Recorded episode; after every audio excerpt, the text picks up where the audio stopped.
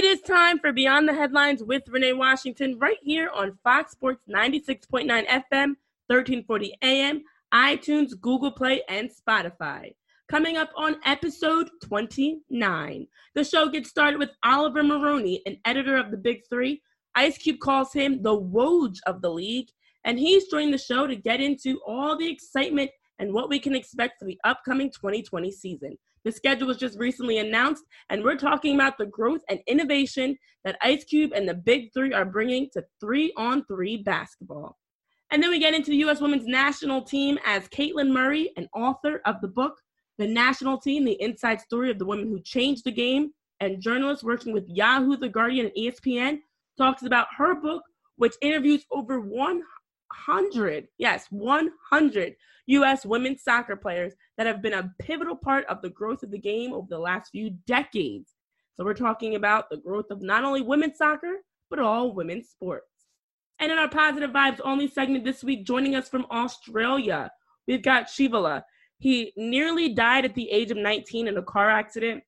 He is talking about the work he's doing to bring peace not only to Australia, but to the entire world, teaching, coaching, and, and trying to change the mindset of all those that he comes in contact with through his events and his teachings that he has. So, a lot to that we are going to be getting into this upcoming episode in 29. And of course, closing it down, we always have to feature a new up and coming artist. And this week, we have three artists. We've got Gay Gay, Sun Sun, and Jello Keys of Addiction from out of Florida. Addiction is the name of their band, and they are creating some incredible music, collaborating with musicians and producers. And they're closing down this week's episode of Beyond the Headlines with Renee Washington right here on Fox Sports 96.9 FM, 1340 AM, iTunes, Google Play, and Spotify. So I hope you guys are ready to sit back, relax, and enjoy episode 29. It's time to go beyond the headlines, cause I don't put in overtime just so I can headline. Okay, now it's Fox Sports, I'm live with Renee. Going hard every day, sports rapping every play. Different segments for your favorites, coming at you daily with positive vibes. Yeah, we some game changers. Basketball, football, soccer, with different interviews, you never know who may pop up. Listen, only on Beyond the Headlines. This is Beyond the Headlines. only on Beyond the Headlines. This is Beyond the This is Beyond the Headlines with Renee Washington. This week on Beyond the Headlines with Renee Washington, we've got a very special guest joining us to talk about the Big Three. It is the Woj of the Big Three, Oliver Maroney, also editor of the league. Oliver, welcome to the show. I'm happy to be here. Thanks for having me. No problem. I'm happy to have you here because it allows us to get into everything that is going on around the league, especially since the season's uh, this season's schedule was just released. Season four is coming up, and take us through what you've seen as the evolution of the Big Three from back when it was first announced and, and Ice Cube brought the idea about and, and the team brought the idea about to now as we're heading into season four. Oh my gosh, there's been so much. I mean, I think first back to like my first conversations with Cube and Jeff um, and it was around how this league started. And obviously, yesterday uh, we saw the memorial service of Kobe Bryant, and and part of the reason this league even exists is because of him. Um, rest in peace to him, and obviously the other people in the accident. But um, you know, Cube saw Kobe's 60 point performance uh, right before he retired. And they had already had this idea in the back of their minds of starting a, a three on three professional league. And um, that game kind of fueled their fire to kind of do this quicker. And uh, right after that game is when Cube and Jeff really had uh, conversations around how the business model would look, how many teams would play, et cetera. And so I think back to that moment as kind of like uh, the, this the starting point for this league. And you know they get big name guys, and this this was initially kind of considered a uh, not a retirement league, but uh, it was seen as as a place where guys who had retired or who had been bounced in the NBA um, were given a second chance and a second opportunity. And now, obviously, you've seen the transition slowly but surely to a younger league, uh, more dynamic league, absolutely more competitive.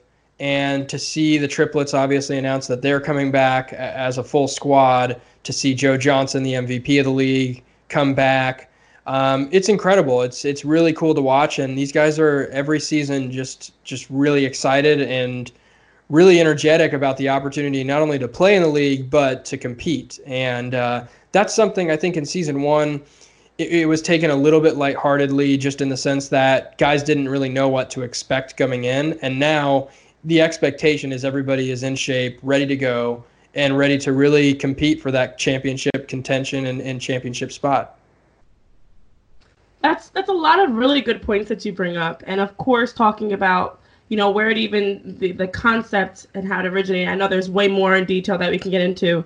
I was fortunate to be able to attend Ice Cube's panel that um, the Big Three hosted at NABJ last last summer, and they were talking about you know the bringing about of the Big Three and how it was born and the ideas that really made up this league. And as you talk about what was originally some looked at as a retirement league, it is not that. You know, you talk about reigning MVP Joe Johnson returning. The news just broke that he's coming back to the league. He was invited back into play with the Pistons following last season. I mean, it's it's more than just a retirement league. It's innovative. It's paving the way. It's it's changing basketball. And now we even hear um, as of as of recently with the announcement earlier this winter about Fireball 3 and the concept that making the big three and, and everything it embodies into its own entity and own sport of basketball being the Fireball 3. So I mean, talk to me. You're you're working on on the inside. You know, I'm only I only have an outside perspective, but what you see from the way that it is really changing the game of not only basketball but three on three basketball to be its own entity, just like in in soccer we have futsal and, and outdoor soccer. We have different types of soccer. You know, across sports there's different types of competition, but you're really breaking glass ceilings, so to speak, on how you approach three on three basketball. Yeah, I think what we noticed is people tied our game to like the NBA or tied it to FIBA or tied it to something else, and it just wasn't that. And so, like, through the past two, three summers, you see kids start to say like oh it's fireball or oh it's it's lit or whatever like as the kids say. But we heard a lot of terms like fireball and uh, that resonated with cube obviously. It resonated with jeff our other co-founder and that's really how this kind of started is just fans watching the game and realizing that it wasn't necessarily your fiba three on three. It wasn't the nba and ultimately like our league is different. And you know to create separation from those things we felt it was really important to change the name of what we play name the name of the game of what we play and to make it our own again.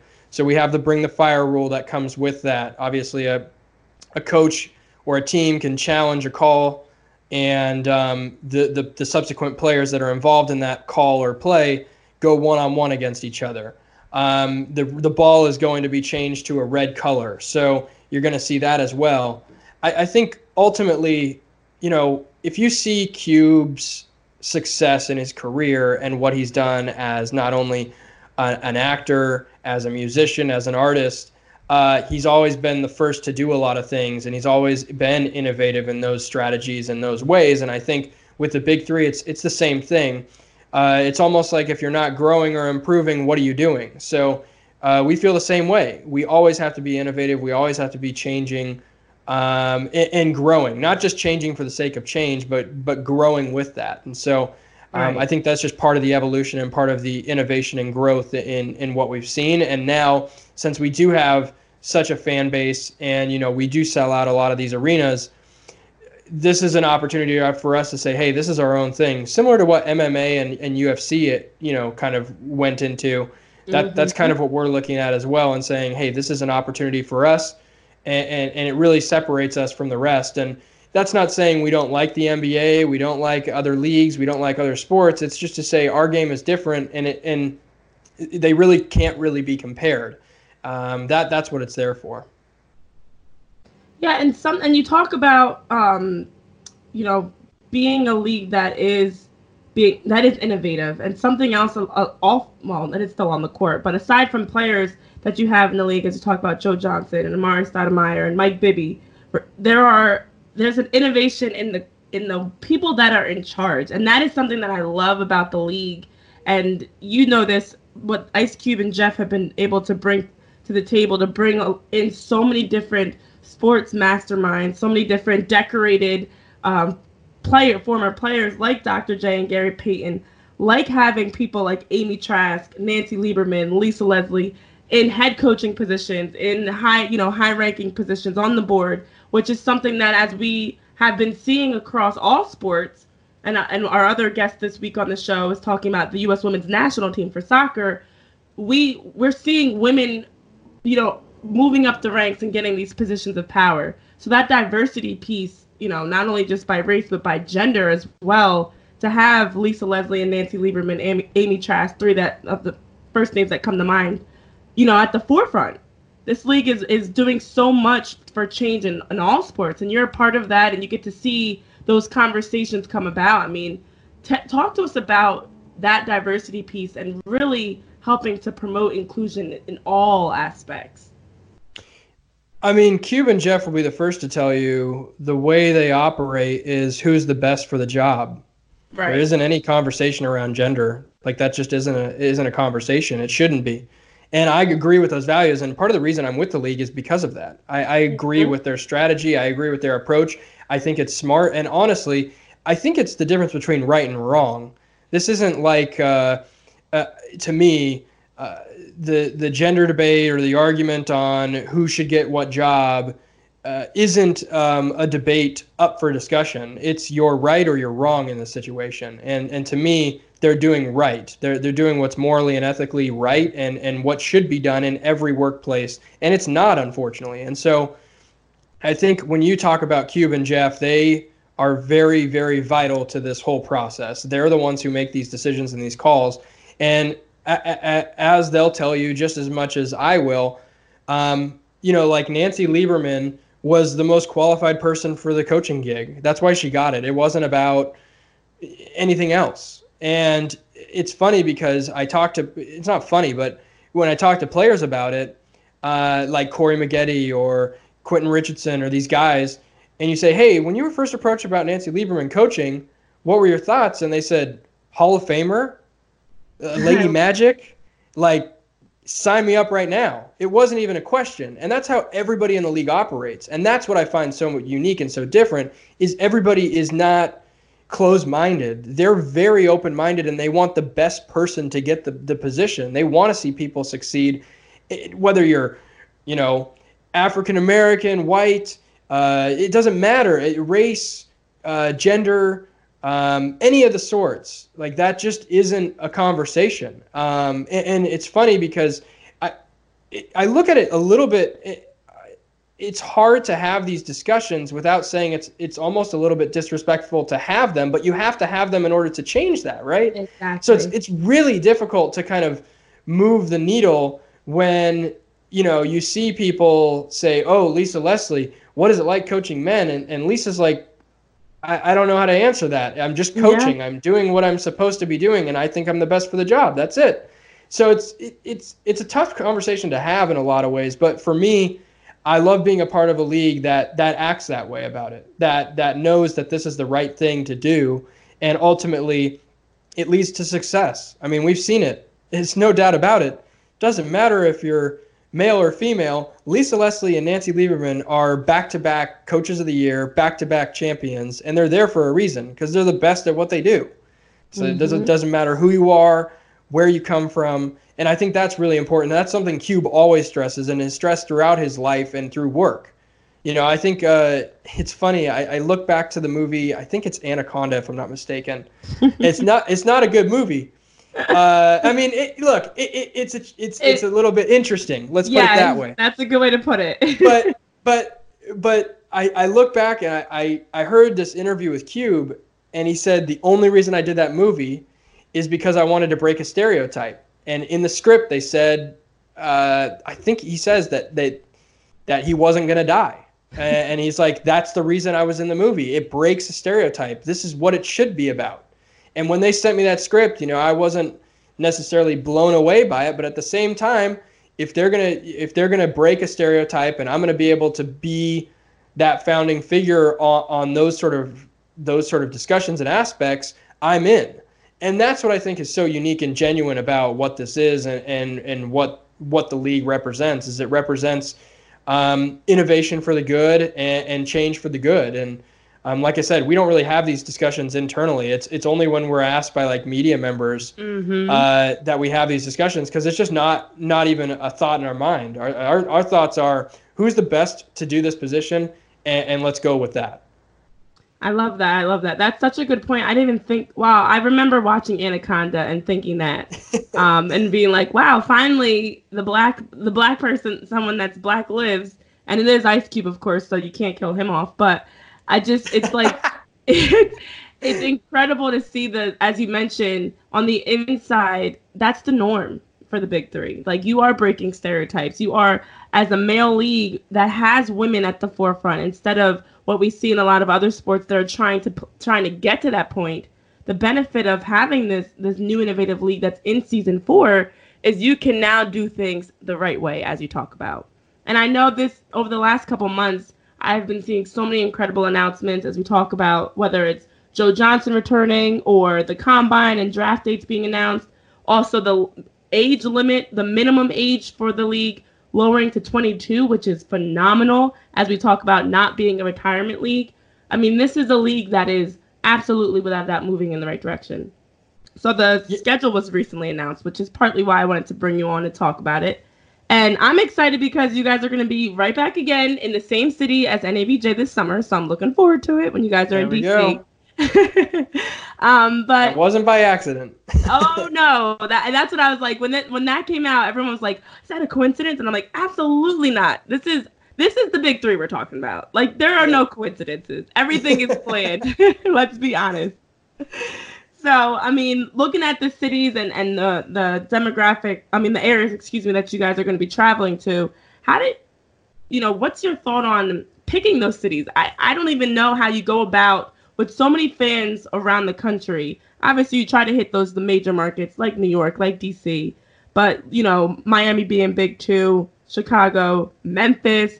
It's just I don't I don't even know if I'd be able to pick 10, 10 major cities to get to. I have no idea. But your yeah, it's a huge process.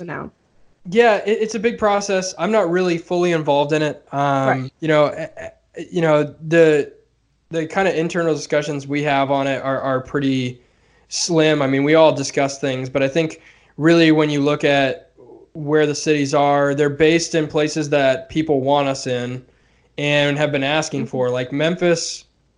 And I think Jeff Kwatinetz, our co-founder, tweeted out the day before the announcements. He said Memphis has been like the highest rated TV market for the Big Three since its inception. And so we felt a need to go there because of that.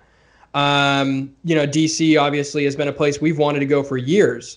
And when, you know, NABJ gets announced to go there, uh, that was earmarked. I mean, I'll, I'll, be honest with you. I think that was something that Cube and Jeff absolutely wanted to do. Mm. And, and, there was a reason for it, not only just to go to DC and bring guys like Gilbert Arenas back, but yeah. also to have, you know, NABJ there and to be able to possibly look at things down the line with you guys um, it's very important to them, you know, and, and, they saw the value in it last year when we went to Miami, and um, they believe in it. Uh, they they want to to give that opportunity to people and to have them be able to come out to games and and see it live and see it in person, and they, they feel it's important. So, I think ultimately, uh, when we when we figure out the cities, it's based on you know the market how they look at it how if they want it and then secondly the arenas you know there's a lot of inner workings with the arenas that you have to work out in advance um, you know like sponsors whether they work things of that nature so there's a lot more behind the scenes that has to happen in order for us to really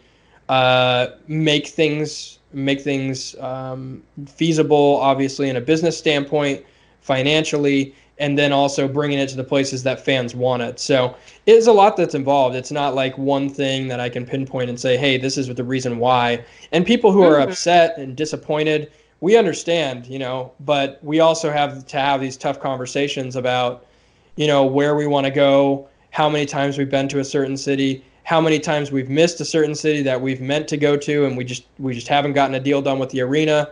So all of that is taken into consideration and nothing's off limits for us. It's just it's it's a lot of it is around, you know, the business model and, and if it makes sense. Yeah, no, that that completely makes sense. And I know, you know, Miami last year, that was my first time ever, well, A, going to American Airlines Arena, which in itself was a cool experience, but also to to see the big three in action in person. You know, the league has been to Philly, but I was unable to go. So personally, I know as a fan, you know, taking my media hat off, it was incredible to watch it in person, and it was it was a a very you know I as I watched the All Star game, ironically, uh, you know when NBA All Star weekend just passed. Yeah. I was like, oh wow, I do see I see so many similarities when I watch All Star game. I'm like, wow, that reminds me a lot of what I saw in the Big Three. You know that the way that each the way that it's formatted, the way that it's just like it's so unique to any experience you get. And I'm not just gonna say it to an NBA game, but any other sporting event. You know, any other game you go to in person, the Big Three brings something very different and very exciting. And and even the fact that I felt like for Jeff Kwatinetz and Ice Cube, I've act, I feel like you guys are much more approachable and much more easy, like easier to reach, even yourself. But you know, unlike other leagues, it might be a little bit more difficult to have these conversations, to get feedback, for fans to get feedback to the league, to be able to, you know, as you talk about with Memphis being a spot fans were, were asking for the big three to come to, and you made it happen. You know, I, I don't know how many other leagues are able to provide that experience to fans where they can feel like their voice is heard. And I know for me, when I was at the game, I was like, this feels much more personable than than any you know a lot of events that I've gone to across other sports. So what can we expect this upcoming season?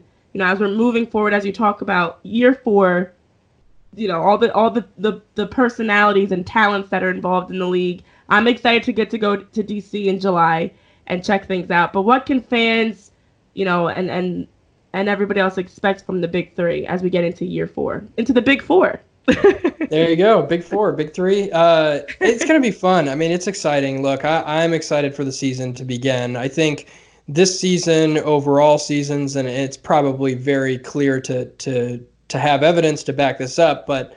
Uh, this season overall, other seasons, it's going to be more competitive. I think every team understands going in what needs to be what needs to be done. I mean, I even know a lot of our guys working out in LA together, a lot of our guys working out in Atlanta together. That's where a lot of them are based, and okay. they're they've already started working out. They they do year round stuff most of the time.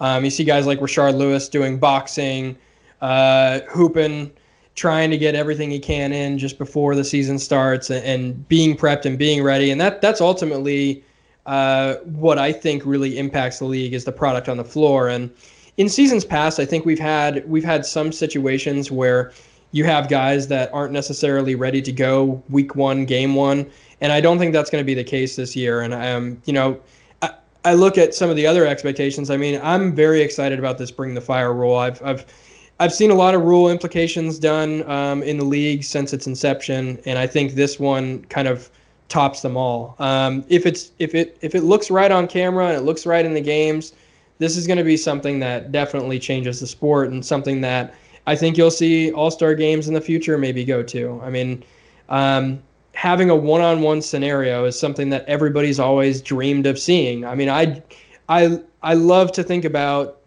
watching AI and Kobe go at it one on one, or watching uh, Michael Jordan and LeBron go one on one, or Kevin Durant and LeBron. You know, you could go down the list of guys, but I always look at that and say, man, I would love to see that in a game. And I think for the first time ever, we're going to see that. And, you know, this isn't LeBron, this isn't MJ, but we're going to see possibly a, a, Frank Nitti versus Will Bynum. We're going to see a Joe Johnson versus Rashard Lewis or a Joe Johnson versus Stephen Jackson. That's going to be really interesting to watch and see. And that to me is the most exciting part this season for, for me. And then also just going to new cities. We're going to almost six, I think it's six new cities this year.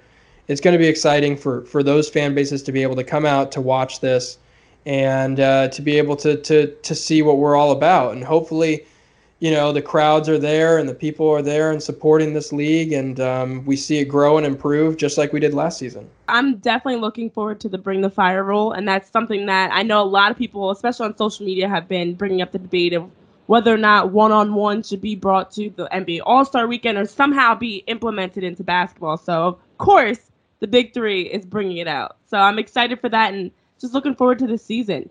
Where can our listeners follow you on social media to keep up with all your Big Three coverage? Absolutely. They can follow me at Omaroni Big Three on all social media platforms Instagram, Twitter, uh, TikTok now. Thank goodness. Oh, I'm, wow. I'm joining the TikTok movement. I'm not dancing or doing any renegade things or whatever, but uh, maybe I'll try a few when I when I get those things down. I'm not I'm not much of a dancer, and uh, Big Three players can attest to that because I've been brought out every once in a while, and it doesn't uh, it doesn't really turn out too well for me. Yeah, but that's what makes it fun. It doesn't always have to be great dancing. It could be you're having fun being an awful dancer, and that's just There we go. There we go. You've got it down. But yes, Omaroni Big Three, wherever you wherever you social media, wherever you use your social media, I'm there. And obviously, at the Big Three is our main account, and you can follow us there for all news updates and schedule and tickets and things like that. But uh, thanks again for having me on. No, it was it was a pleasure. Oh, no problem. Thank you for joining the show. I'm looking forward to seeing the Big Three in DC July 11th.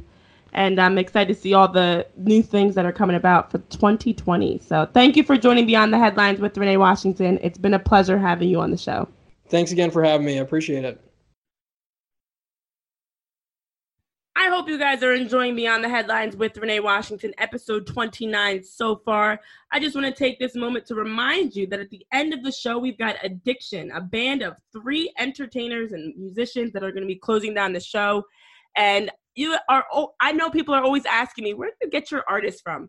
Well, I am fortunate to be able to have some incredibly talented artists that I've been networking with and connecting with, just like with my guests, trying to expand the show's reach and audience to bring you guys some creative, innovative, different types of personalities, whether it's my sports guests my positive vibes only guests or my artists And this week we've got three entertainers Gay Gay, he's a comedian, producer, and Maestro Gertie, also known as Gay Gay.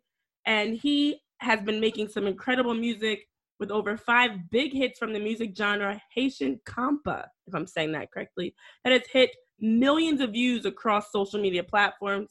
One of the three members of Addiction, another one, Sun Sun, a producer and musician, Johnson Pettit Home, also known as Sun Sun, a multi talented musician that's been making music since 2004 and a hit maker in all his productions.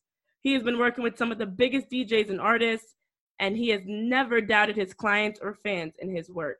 And then we've got Jello Keys, another produ- producer and musician, a land saint, Flynna, highly known as Jello Keys, another musician that got started off in the early two, well, the in 2008, I should say, producing music like what you're going to hear at the end of this show. So that is our band of the week, our artist to close the show, Jello Keys, Sun Sun, and Gay Gay. And I hope you're looking forward to seeing their music at the end of this week's show. And it is titled Tequila. So, guys, be sure to follow them on social media. They are Gay Gay Sun Sun and Jello Keys on, on Instagram. You can find them. You can find their music on Twitter at Addiction L I Y E. And I'm I am looking forward to sharing with you guys the great music that I had the pleasure of hearing from these three gentlemen. So we'll get back to the show, but of course, I hope you enjoy the rest of it and are ready for some more incredible topics, interviews, stories, and music for this week's episode of Beyond the Headlines with Renee Washington, episode 29. All right, guys, I've talked enough. Back to the show. What's up, everyone? Renee Washington here, and thank you so much for being tuned in to Beyond the Headlines with Renee Washington, right here on Fox Sports 96.9 FM, 1340 AM, iTunes, Google Play, and Spotify. Hit that subscribe button and be sure to follow the show every Wednesday for a new episode starting at 12 p.m. Eastern Time. Back to the show.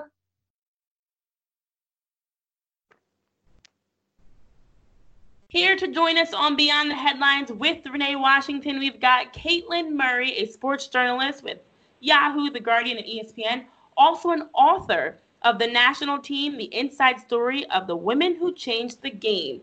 To talk all things women's soccer, Caitlin, welcome to the show. Yeah, no problem. Thanks for having me. I am thrilled to have you here, and I'm curious to know what inspired you to write your book. It came out last April, in April 2019. And of course, women's soccer has had a lot of success. When you look at the world championships, their international success, um, the way that the game is growing. So why now did you decide to write this book back in well, I should say not now, but back in April 2019 did you decide to publish your book?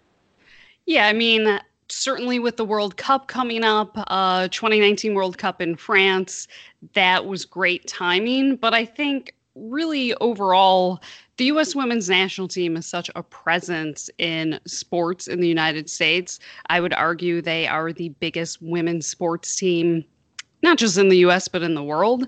And no one had ever really told the story of this team. And this is a team that I think a lot of people have sort of jumped on board in the last few years. Certainly, uh, when the team won the World Cup in 2015, they got a lot of new fans. They got a lot of new fans again this summer. But this is a team that has been around since the 80s. And there is a lot that these players went through as athletes, as women, and there was a story to be told there. It was not always, you know, the team winning World Cups in France and being on TV and having big endorsement deals. They went through a lot of strife early on. They scraped to get by. Um, they got in fights with the U.S. Soccer Federation over things like, you know, pregnancy discrimination, you mm-hmm. know, not being paid equally, all those things. So it just seemed like someone needed to tell that story. So, you know, why not me? Why not uh, right before the World Cup when people are, were definitely excited to see how the team was going to do in France? Yeah, that makes sense. And I saw you had an updated version of your book that came out in October following the World Cup Championship. But as you mentioned, it has just been the women, the U.S. women's national team has been at the forefront of change in women's sports all yeah. around the world across all sports. So that definitely makes sense to me. Now, you also started this book back in the 1980s. You didn't just look at the last three, four years and the most recent success, but in your story, what I what actually stood out to me that I really appreciated as a former soccer player myself is the fact that you went back to the 1980s. And if anyone knows the history of women's soccer, when you look at big names like Brandi Chastain and Mia Hamm and the different people, Kristine Lilly, who have played a big part of the growth of the game, you went and incorporated them as well. You know, what made you want to look over the decades versus just, you know, the last four or five years or so? Yeah, it was really important to talk to. Obviously, I wanted to talk to the big names, you know, players like Carli Lloyd, Hope Solo, Alex mm-hmm. Morgan. They're in this book. But, you know, like Shannon Higgins was a player on the first ever U.S. women's national team. Not a household name, but she had really mm-hmm. great stories to tell about, you know, the team just sort of lived on a tiny per diem per day. They weren't being paid anything. They made no money. Uh, players had to give up having jobs. Some of them just had to live with their parents maybe longer than they wanted because they loved playing soccer and that was the only way it was going to work. Um, so being able to talk to those players and hearing their perspective because these players joined the team in you know the 80s and the 90s before it was what we know today as the US women's national team, before it became this thing where, you know, every little girl who's playing soccer right now is aspiring to be on the team. In the 80s and 90s, it wasn't like that. There was no money. They weren't treated that well by the Federation, and they sacrificed a lot. So these are stories that really just hadn't been told. And so, you know, I want to talk to the big names, but I also wanted to hear the perspective of some players who really sacrificed a lot to be on the team. Yeah, yeah. And you know what? That's something that I openly tell people when I decided to step away from soccer and had the opportunity to play in the NWSL that was something that to me stood out. It's like you're playing for the love of the game. You're playing, you know, you're not getting the the salary, the accommodations, the professional uh, feel that you might have in other sports, especially in male sports. You mm-hmm. are playing for the love of the game, and you're playing for the future generations to have something to look forward to. And that is hard. I mean, as you talk about with how how the game has progressed for women's soccer and it's the same for all women's sports you look at where it was 10 20 30 years ago to now there have been improvements, but it's definitely not done yet. You know, and I love that you took time to make to have these conversations, having over a hundred interview, you know, around a hundred interviews. It's not like it was just a few personalities that you talked to, like you mentioned, with an Alex Morgan or Hope Solo. You went, you talked to hundreds, you know, dozens of people, I should say, to be able to get so many perspectives. Are there any stories without spoiling too much? Because I don't want to. I know we talked about this before the interview. I don't want to spoil too much. Are there any stories that you um, re- recall throughout your conversations that really stood out to you as maybe like a surprising, wow, like you you can empathize, you can feel for for that person and what they're sh- saying and and explaining from their experiences.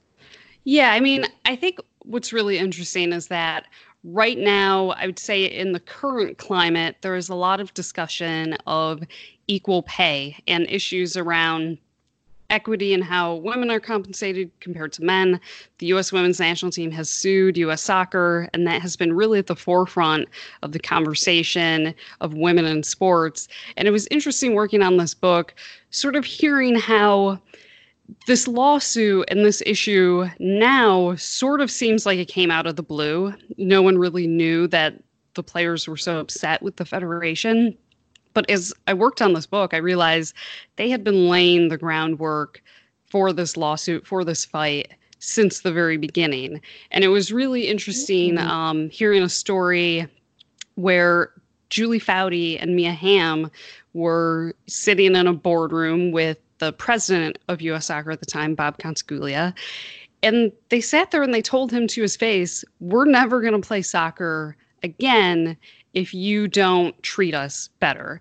And I mean, sort of imagine just sitting in a meeting with your boss and telling him off and saying, Look, if you don't treat me better, I'm walking. Like it took a lot of courage to do that because it's not as if at this time in the 1990s, they had backup plans. They, you know, could go play soccer in Europe and make a bunch of money or something. That just wasn't the case. So they were really putting a lot on the line, really putting themselves out there when they did that. And ultimately, that worked. I mean, people should read the book to sort of get the full story because there's a lot to it. But that sort of set the groundwork for the women being able to push back against US soccer and getting better treatment, getting accommodations that were similar to the men, getting payment where they could actually make a living playing soccer. That was sort of, I would say, the start of all of this. And we still see it today. We still see the players advocating for themselves and standing up against US soccer.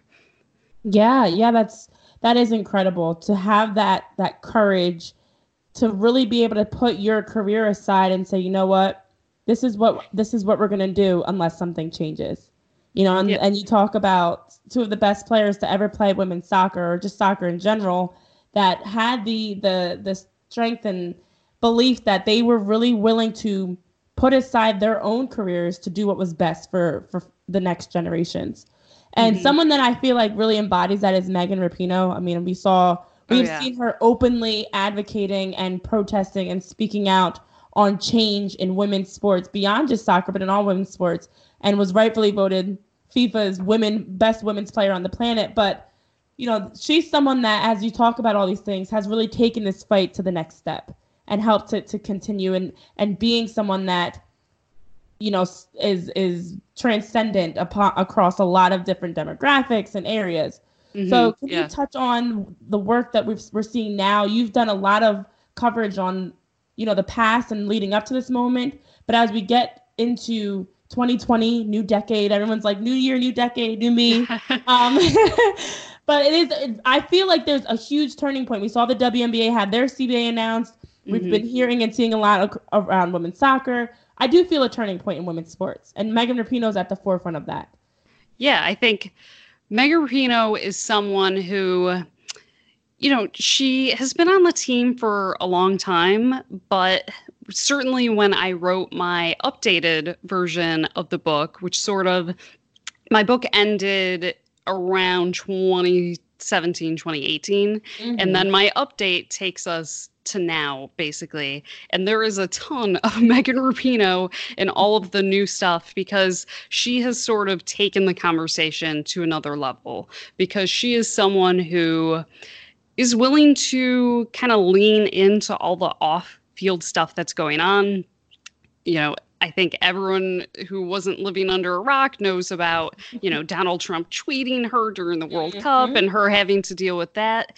And she backed it all up by playing sensationally and being the best player in the World Cup. And she's a really good player, and she doesn't let the off the field conversations distract her. She really embraces it. And I think she is the sort of voice that women's soccer needs, women's sports needs, because she is so eloquent and so willing to talk about these issues in a way that is really thoughtful. And I think we have seen that because of not just the success that the U.S. women had in France uh, for the 2019 World Cup, but the fact that they have been willing to openly talk about it. And Megan Rapinoe, of course, has been sort of the leader, but they've all been willing to talk about it. I think that has sort of put a new spotlight on these issues. And, you know, we don't know what's going to happen with the equal pay lawsuit that is still going on. I think the trial is set for right before the Olympics, so we'll see what happens with that. But I do think this is sort of a turning point. Whereas before, when the team would have a lot of success or people would be talking about the team, it was sort of seen as just sort of like a surge in popularity like any team. Whereas this feels more like a movement. It feels like it's about something bigger than just soccer. So I expect that to continue. I mean, I, I do think if they have success this summer in the Olympics, that would help a lot. But I do think that the conversation has really changed a lot. Yeah, I could not agree more. I mean, that is the biggest thing is um, Megan Rapinoe is unapologetic, unapologetically herself. You know, mm-hmm. she has no no shame, no guilt, no she is openly out there promoting and speaking on behalf of the of the need for change and as you mentioned it's not just her, which makes it even more powerful. You know, it's a united front in the fact that there everyone is on social media at different events, whether that a sporting event or whatever it may be, you know, just taking time to continue to push the needle and push the conversation. So yeah. I'm curious for you having worked so closely over the years with these interviews and the stories that you've been getting, you know, aside from all the um, perspectives and experiences you've gotten specifically from the soccer side, for the change side of things, because we are, as we talk about this, in the process of watching change in women's in sports in front of us. Like it's it's happening as we speak. It's constantly yeah. evolving, it's constantly progressing. So, what are some of your biggest takeaways that you took from these conversations for women for change in all women's sports and just for women in general. I think it's beyond sports, but even a position of power and women equality, female equal like equality with men and being looked at the same way, not being treated as less than, but being treated as equals or even superiors. Um, what yeah. are those those main takeaways that you had from these conversations that kind of influence others to continue to push the needle and push the conversation? Yeah, I think one thing that we've seen is the U.S. women's national soccer team has, you know, as I mentioned, they've been quietly sort of working on some of these issues since the 80s. And in more recent years, they sort of embraced being a leader. And we've seen that in the U.S. women's national team offering advice to the hockey players for uh, the national team, to WNBA players. You know, they just had a new CBA come out that, you know, the players were very pleased with, and they sought advice from some players on the soccer team. And, you know, you look at USA Hockey, that's actually talked about in my book because in the 90s, the soccer team was trying to convince the hockey team to do the same things they were doing. In the 90s, the players organized boycotts and they did all sorts of things to sort of uh, gain leverage and mm-hmm. Be compensated fairly. But the hockey team couldn't stay united. They were scared to do that. Mm-hmm. But now we've seen, you know, they've sort of gotten their act together a little bit. They've listened to the advice of the soccer team. And now they're doing a lot better. They're actually getting paid to play hockey and they can make a living. So I think that the U.S. women's national soccer team has been really influential in this. And even just in soccer, other national teams are being more willing to speak out and you know boycott. We've seen it with brazil colombia um, in denmark they achieved uh, a deal where the women were getting paid equally to the men. We're seeing it a lot more. And i think that the U.S. women's national team is a really good sort of entry point into these conversations because they have been so successful. They are household names. People love them. Um, you know, players like Carli Lloyd or Alex Morgan, like they're stars. Like people know who they are and they want to hear what they have to say. So I think that it's a nice way to sort of have that conversation um, because I mean, it's not just female athletes; it's women, women in general, women in the workplace, uh, exactly. the Me Too movement. Yes. Like there are a lot of other aspects to this, but the U.S. Women's National Team, I think, is a good entry point into this conversation just because their success is undeniable. Their merit of being paid equally or fairly is just indisputable. So I think they've really been sort of leaders uh, in this conversation. Yeah, no, I completely agree. And I love that you brought up the fact that in the past, the women's national team tried to get the hockey team on board to help bring them along as well. But that speaks to in itself the way that things have changed. You know, I feel like now a lot of people aren't scared to speak up. They aren't scared, especially with social media. Social media mm-hmm. gives you so much power and so much you you have a voice even if people try not to give you one, you can speak out and you can show images and videos or whatever you decide to do to promote, you know, what it is that you're pushing. Whereas in the past, it may have felt like, especially looking at women's sports or just in general, hockey's over here, women's soccer's over here, basketball's here, softball's here, and everyone's in their own box with their own struggle. Whereas now it's like, you know what, we might play a different sport, but we're all having the same underlying issue within our sports.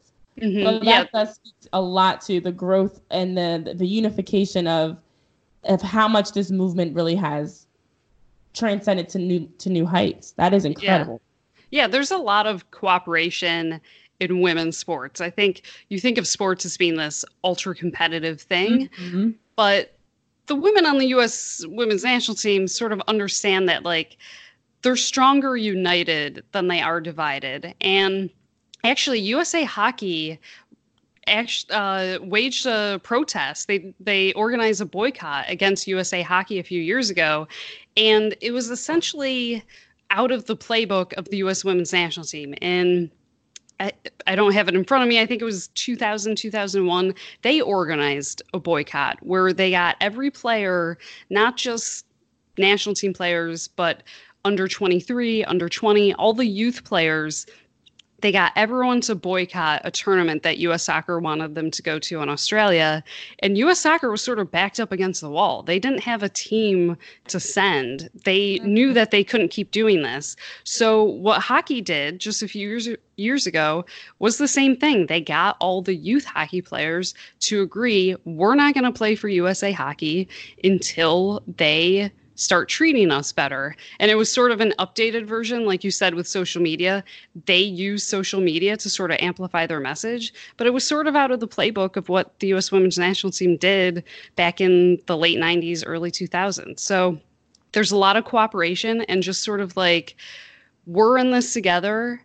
Let's learn from each other and help each other because, you know, if one women's team can do better, it's going to help all women's teams. W- w- female athletes are all facing the same challenges, so let's help each other. Mm-hmm. I could not agree more. Well, Caitlin, where can our listeners keep up with all that you're doing and your sports coverage, as well as checking out your book? Where can they find all that information? Yeah, for people who want to check out my book, you can go to uswntbook.com. That stands for U.S. Women's National Team. And then on Twitter, I'm at Caitlin Murr, C A I T L I N M U R R.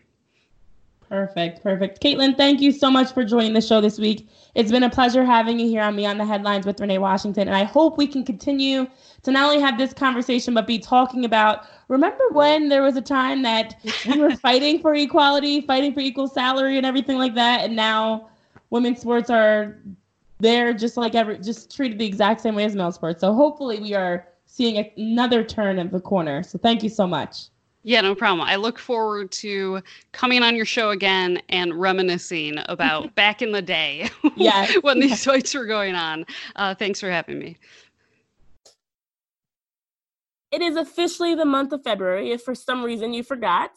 But with that being said, not only are we celebrating Valentine's Day and President's Day this month, we are also celebrating Black History Month.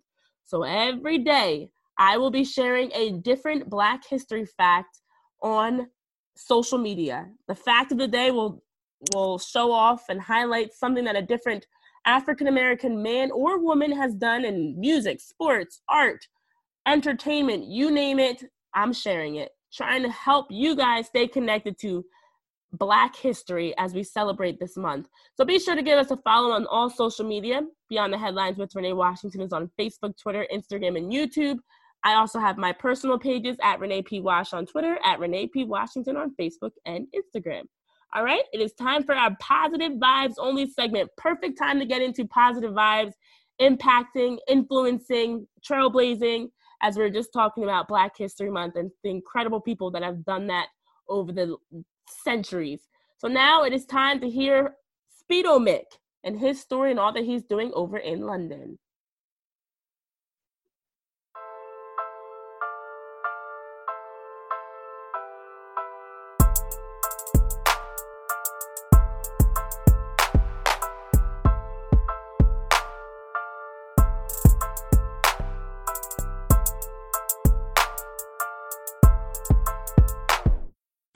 Time for our positive vibes only segment this week on Beyond the Headlines with Renee Washington. Joining us from Australia, we have Shivala Dharma, a visionary, mystic, and author. Welcome to the show, Shivala.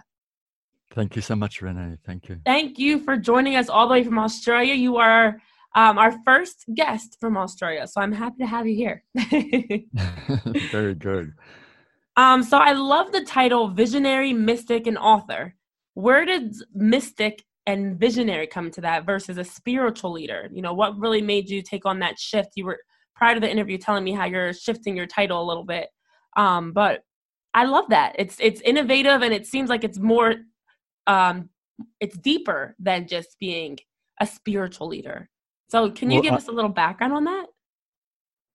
I think it's because during the last several months we have been seeing a lot of people arising and calling themselves spiritual teachers mm. or integrating the um, the narrative and the rhetoric of being a spiritual teacher, life coach, and all that. And it doesn't necessarily mean that they are so much functioning as what you'd call a really ordained uh, spiritual teacher that has had a true self awakening, say self realization, basically. And I would say that, that my work is not really so much about teaching, it is more about inviting people into that mystery of the presence of love itself. So it is more of a mystic path that I function through, so to speak. I like to invite people into having a direct experience of mm. that myst- mystic realm of life that is in actual fact is within everybody to start with. So i act as a catalyst for that a mirror for that and i will speak but not so much to respond to questions. Although i will respond to questions but more so to give a person back to themselves for them to recognize what do they know? What are they perceiving in this very living moment themselves that they could bring their awareness to rather than me giving them an answer. Oh, okay. So you're helping people to find that, and something I love that finding that inner peace and finding themselves instead of telling them who they are, essentially. So that's right. That's I'm right. curious to know, and uh, for our listeners especially, what really got you into this to, to begin with? I mean, you've spent the last 25 years teaching you know, attending workshops, holding trainings and events. What really inspired you to go about the world? You're not just working in Australia, you're all over the world as an advocate for helping people find that inner peace and and be more loving and and united and especially with the craziness that's in our world today to be a voice of change right um, so in response to that question I could easily go over a very short synopsis of all the certain points that have occurred in my life.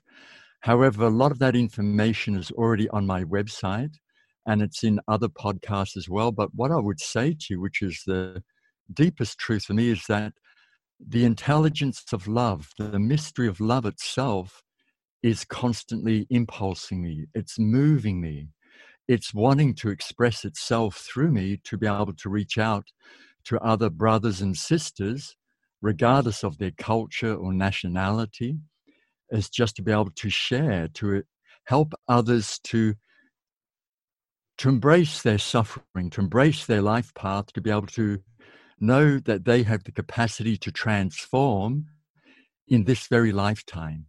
So love is moving me all the time in that respect. So it fills me with a great joy for that. Mm-hmm. And sometimes it's very dedicated in its focus. And um, I may seem very somber or very serious at times. However, it is still the intelligence, the mystery of love that is moving me. That's the deepest truth for me.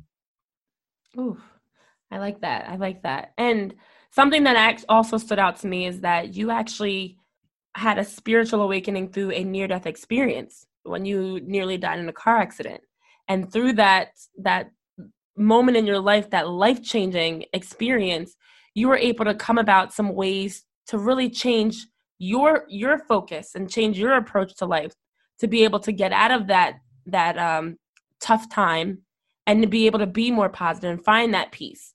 So, what are the strategies that you found through your near death experience that helped you get through that time of pain and and just I can only imagine how devastating that must have been for you and for your family to be able to overcome it and be more positive moving forward. Well, I must pay homage uh, in this moment to my father and my mother mm. because they were great inspiration for having to live tremendous adversity as they grew up, having lived tremendous amount of violence and abuse and lack of as well. And so they had a tremendous focus. And my father's focus for us was always stay positive and always give your best, be total in whatever you do. So orig- originally, before the car accident, when I was playing competition basketball, competition football as well, in the same week, I had already as a teenager that tremendous drive and focus and passion to go for the mm-hmm. ball not not to beat another person but just to go for the board to give my best to be total in that moment. So when i died in the car accident it was like an turning inside out upside down. Everything changed. But those values that were there implanted within my psyche previously they were still there. And mm-hmm. so that that coupled with this whole new vision of life, being able to actually see more subtly, you could say, being able to have a recognition that there is more to life than what I had perceived or believed in or programmed with prior to this, was awakening a, another level of energy.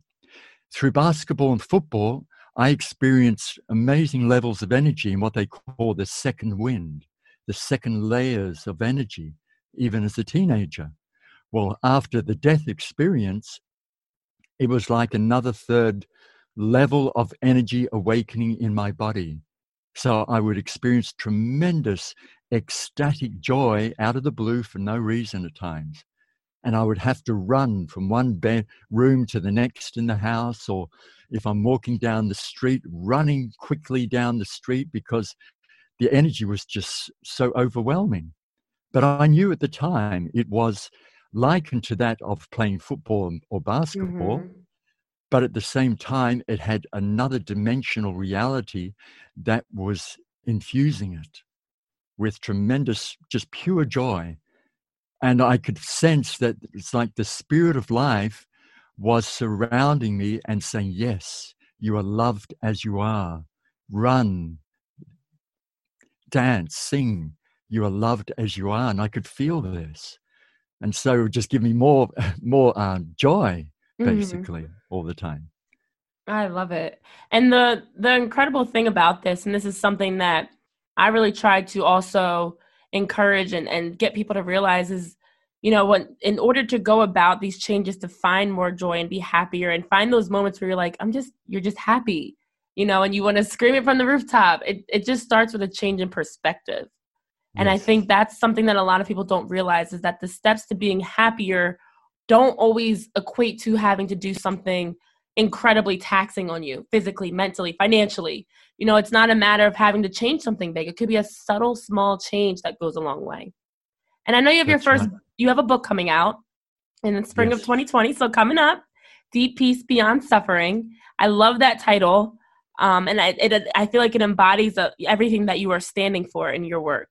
So, can you tell us a little bit about what we can expect in your book and maybe even some tips or strategies? I don't want to give too much away, but to encourage people to want to go out and check out your book, what can we expect in Deep Peace Beyond Suffering? Well, let's let's go back to that moment after the car accident. There I am experiencing this awakening of incredible joy and moments of deep peace spontaneously happening. Yet I was in a household with a family where during the last three years, from 19 to 22, there is a considerable amount of suffering happening um, within my mother, my father, between my siblings and my parents. So we were in the middle of like, it felt like a war zone at times. And yet there were great moments and great days as well. But in that extraordinary amount of suffering, I had to rely upon going within, finding that stillness again. And those moments would occur when I'm in the middle of, say, a suffering moment with the family being in like such craziness. We had to, my brothers and I had to walk out of the house just to get away from the madness. And um, but as soon as I come back in, I'd be practicing meditation mm. in my be- in my bedroom, and so it was literally the art of being still, the art of breath awareness that would actually constantly support that peace that was arising already through the car accident, it was, you could say, illuminating it even more and making it more palpable whilst in the middle of that suffering milieu, you could say. So, in reality, both realities, both truths were happening. There was great suffering and there was great peace. And so it really showed me that it's not necessary that we have to get free of all of our suffering and transform or transmute everything. It's about being dedicated to finding that peace in the middle of darkness. You could say finding the light within the middle of the darkness and learning how to work to work and to live within this paradox that we call life. So that gave me a tremendous amount of insight. So I also then started to uh, introduce one of the meditations, which was gazing at a candle, because I read on the internet, uh, not internet, but in a book one day. The internet wasn't around at the time, actually. But I read in a book something about a very ancient candle gazing meditation mm-hmm. called tr- Tratak. So I started practicing this meditation. And this adds to this is also illuminated within the book as well you'll find that as well in the gazing of the candle it did the most extraordinary thing you could ever imagine especially for what a 21 going on to 22 year old man right. just entering my adult life all of a sudden after about three months of this candle, uh, candle gazing i blew out the candle watched the image of it in my forehead, which is around what they refer to as the third eye region. And all of a sudden, it started to spread out and filled the whole of my head. And it intensified and intensified. Then it started to fill my whole, and a peacefulness was emerging from all of this as well, another level of peace. But then it started to fill my whole body and it just kept expanding and expanding until finally my body form dissolved. All that there was was me as an awareness sitting on a chair with no awareness of even a chair for that matter anymore. Mm-hmm. But I was aware of sitting, in a sense, in the, I was in the middle of formless light that had an extraordinary blissfulness that was with it. And in that moment, it was like being at home. It's like, oh, I know this. I know this. And I was ready to disappear forever, it felt like. I, di- I didn't need anything else. It felt like perfection, absolute perfection. Mm. Wow. And, but in that, but all of a sudden it was like a message from life came, arose and said, No, you're not ready. It's not time. Life was indicating to me, We need you to be here still. I need to share this. So then I had to remember how to breathe, how to feel my body again, come back into my bodily consciousness. Then I lied down on the bed and just said, Good night, world. Well, and that was it. And then I woke up in the morning. Wow. So, and that, that's never, that, that remembrance, the sweetness, the beauty of that has never left me. You can, you can never forget something like that. And it reminded me of the quote from the Bible, even though I'm not a, uh, what do you call a Christian per se, although I've read a great deal of the Bible, of course, in my own time, amongst many other Eastern books.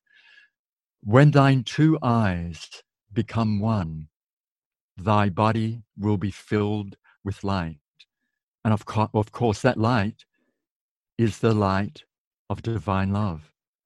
It can be no other. Wow. That is that's incredible. And thank you for sharing that and and such like I feel like I could picture everything that you're saying and can feel everything that you're saying as you're describing it. So well, I think it's, Renee, it's, go ahead. May I just add to that actually? Absolutely, go for as, it. thank you. Um, as I am as I am describing, I'm glad you said that too because as I'm describing it, something starts happening to my body as I'm sitting here, and I feel like my physical density starts to become a little bit more what's referred to as ethereal. And it's like slightly trembling a little bit more than normal. And it's like bubbly, tingling lemonade throughout my body. So I can sense that there's an- another kind of energetic transmission of that experience every time I recall it and I describe it it's like I'm trans I'm being transported back into that state to some degree and I'm able to share that with another human being again mm-hmm. with you for, for matter. So whenever anybody's really listening and focusing in on this, it may inspire them. And that's what I want to do in the first place, but it's not a planned transmission. It's just a spontaneous transmission, so to speak, that's occurring um, from the great mystery of life once again. So thank you for inviting me to share this. Much oh, absolutely. I thank you for sharing this and and giving us a, a, little insight into what to expect. So, along with your book that is being released this spring, what else can we expect from you in the future? What else can you share with us that you have mm. coming up this year for 2020? Right. Okay. So, my next event is a one day uh, residential retreat, you could say, which is on the Gold Coast, mm. and it's called Unity Within Oasis. And the Unity Within Oasis is like a precursor, a preparation, uh, a pre education of, for the Unity Within, Unity in Community uh, meetups that we're going to be holding more and more as well as a unity within unity in community. Um, you could say webinars, basically, a series of them. I, my heart is feeling very strong to inspire others to really know what does community really mean what are the real values of community and i don't mean just a social community i mean real spiritual community what does it really take what can it provide in terms of support for others and that's also, once again, that's another stepping stone to an educational program that I've already begun many years ago, but I'm now just bringing out into the world, which is called Emissary of Peace Humanitarian Conscious Leadership Education Training. Mm. So that's emissary of peace, humanitarian conscious leadership education. And that, that is a program in order to provide a template for leaders how they can become an emissary, an ambassador, in other words, of peace, and to be able to be that representative for peace through whatever vocation may be their expertise or their particular skills uh, set or whatever their gift is. So they know how to be a true emissary of peace in the world because the way I see it and the way that mo- many, many people are recognizing now, peace is missing so much globally, it is not funny. Mm-hmm. So that that is my that is my vision is how to bring this educational program into the world under the umbrella title of Emissary of Peace. Wow, and I think something you touch on is the fact that all over the world, it's it's not exclusive to here I am in New Jersey in the United States or for you in Australia. This is something that we all need to be better at finding ways to we speak about world peace, but what are we actually doing to to work towards world peace? And what I like about what you just mentioned is the fact that you're now taking what you've learned, what you've experienced, to now teach other leaders to be able to be ambassadors of peace, to be able to to expand. So now it's beyond. You're not the only one working, traveling all over the world to do so, but you have people around you that are doing the same thing and, and paying it forward to include others that also want to help and and really selflessly help in this journey for peace in the world when yes, we all know it's right. much needed. that's right, Renee. And if I may just add to that a bit more too, the this is why I'm bringing out these events called uh, Unity Within Oasis. Because in order to really know and experience unity in community, one has to know unity within. So when anybody can start to contact that unity within and dedicate their life to that, they become an oasis for others. You provide an oasis. So even if we're providing a, say, a 30 minute webinar on, say, Zoom online, I still refer to that as being an oasis because that is an oasis, mm-hmm. even for 30 minutes it may be a, a moment where it might just save somebody else's life from a catastrophe or even committing suicide or a severe trauma that they can barely deal with. So, mm-hmm. the unity within is vitally important in order to experience unity in community, to be able to know peace within. That's why the book is called Deep Peace Beyond Suffering, but not to negate suffering, it's to embrace the suffering totally and to walk with that so that you can know peace that is in the depths of our being, our own essential being, in order to then be able to bring peace into the world. All the political strategies in the world right now are contrary truly to the alchemy, to the chemistry of peace to bring peace into the world, you must be able to demonstrate that you can embody peace mm-hmm. and that you can speak the language of true peace. That's an absolute necessity. It's existential. It's got nothing to do with philosophy or religion. It's just simply an existential fact. Absolutely. I could not agree more with you. So, where can our listeners follow you I, along with your website? where where can they follow on your journey to keep up with all that you're doing across the world? We have just gone and uh, re-uploaded, um, I think, about twenty or more YouTube videos that have been um, taken from a number of uh, podcasts and interviews over the last few years. I had my YouTube channel down for some time whilst we were doing a lot of um, renovation, so to speak and so that's just gone up. I after this call, I will send that link to you, and then okay. you can always post that. It is also it will be put up on my website very soon as well, and of course my website is shivallah.com, which is S H I V A L L A H dot com. And so the YouTube channel will be uh, reinstated up on that website as well. Perfect, perfect. Well, Shivallah, thank you so much for taking time to join us from Australia. I am happy to hear about all the exciting things you're doing to help spread peace, your book that's going to be released this spring, and I'm looking forward to seeing what lies ahead in the future for you as you're being, you know, you're walking the walk that you are talking. So, being an, an embodying peace and world peace is incredible, and continue to do that. I'm I respect it. I appreciate it and I hope that more people are inspired because of you to do so. So thank you so much for joining us for our Positive Vibes Only segment. Thank, thank you, Renee. And what well done for having such a, a wonderful podcast show as well and be able to invite people such as myself.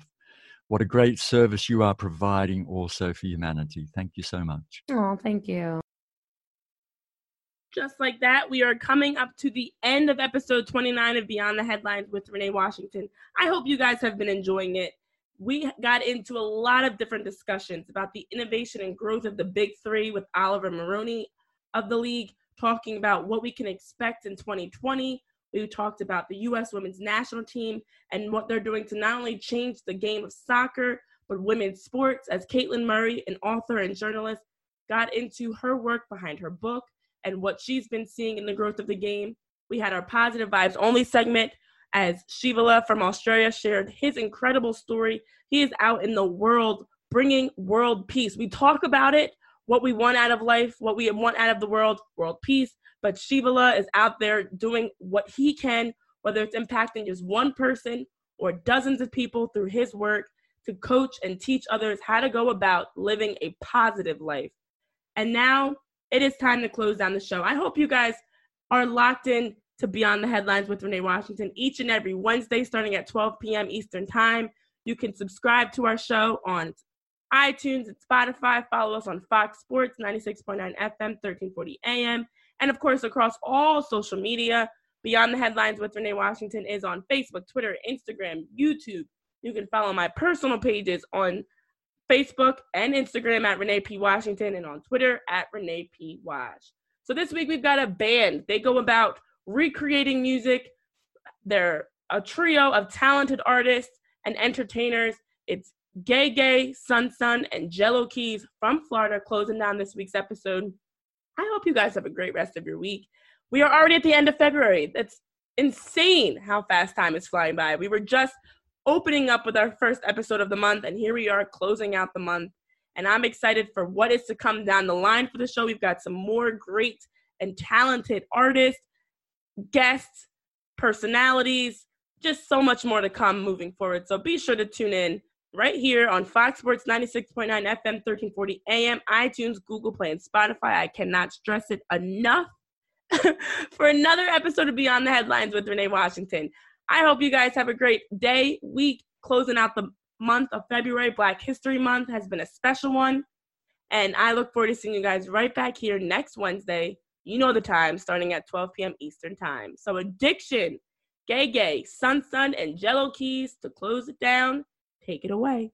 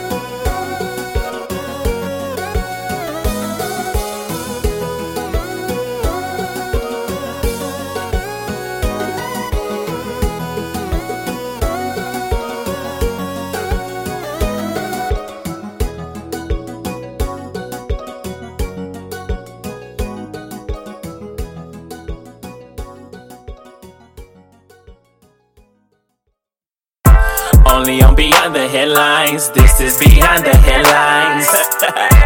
Only on Beyond the Headlines. This is Beyond the Headlines. Only on Beyond the Headlines. This is Beyond the Headlines with Renee Washington.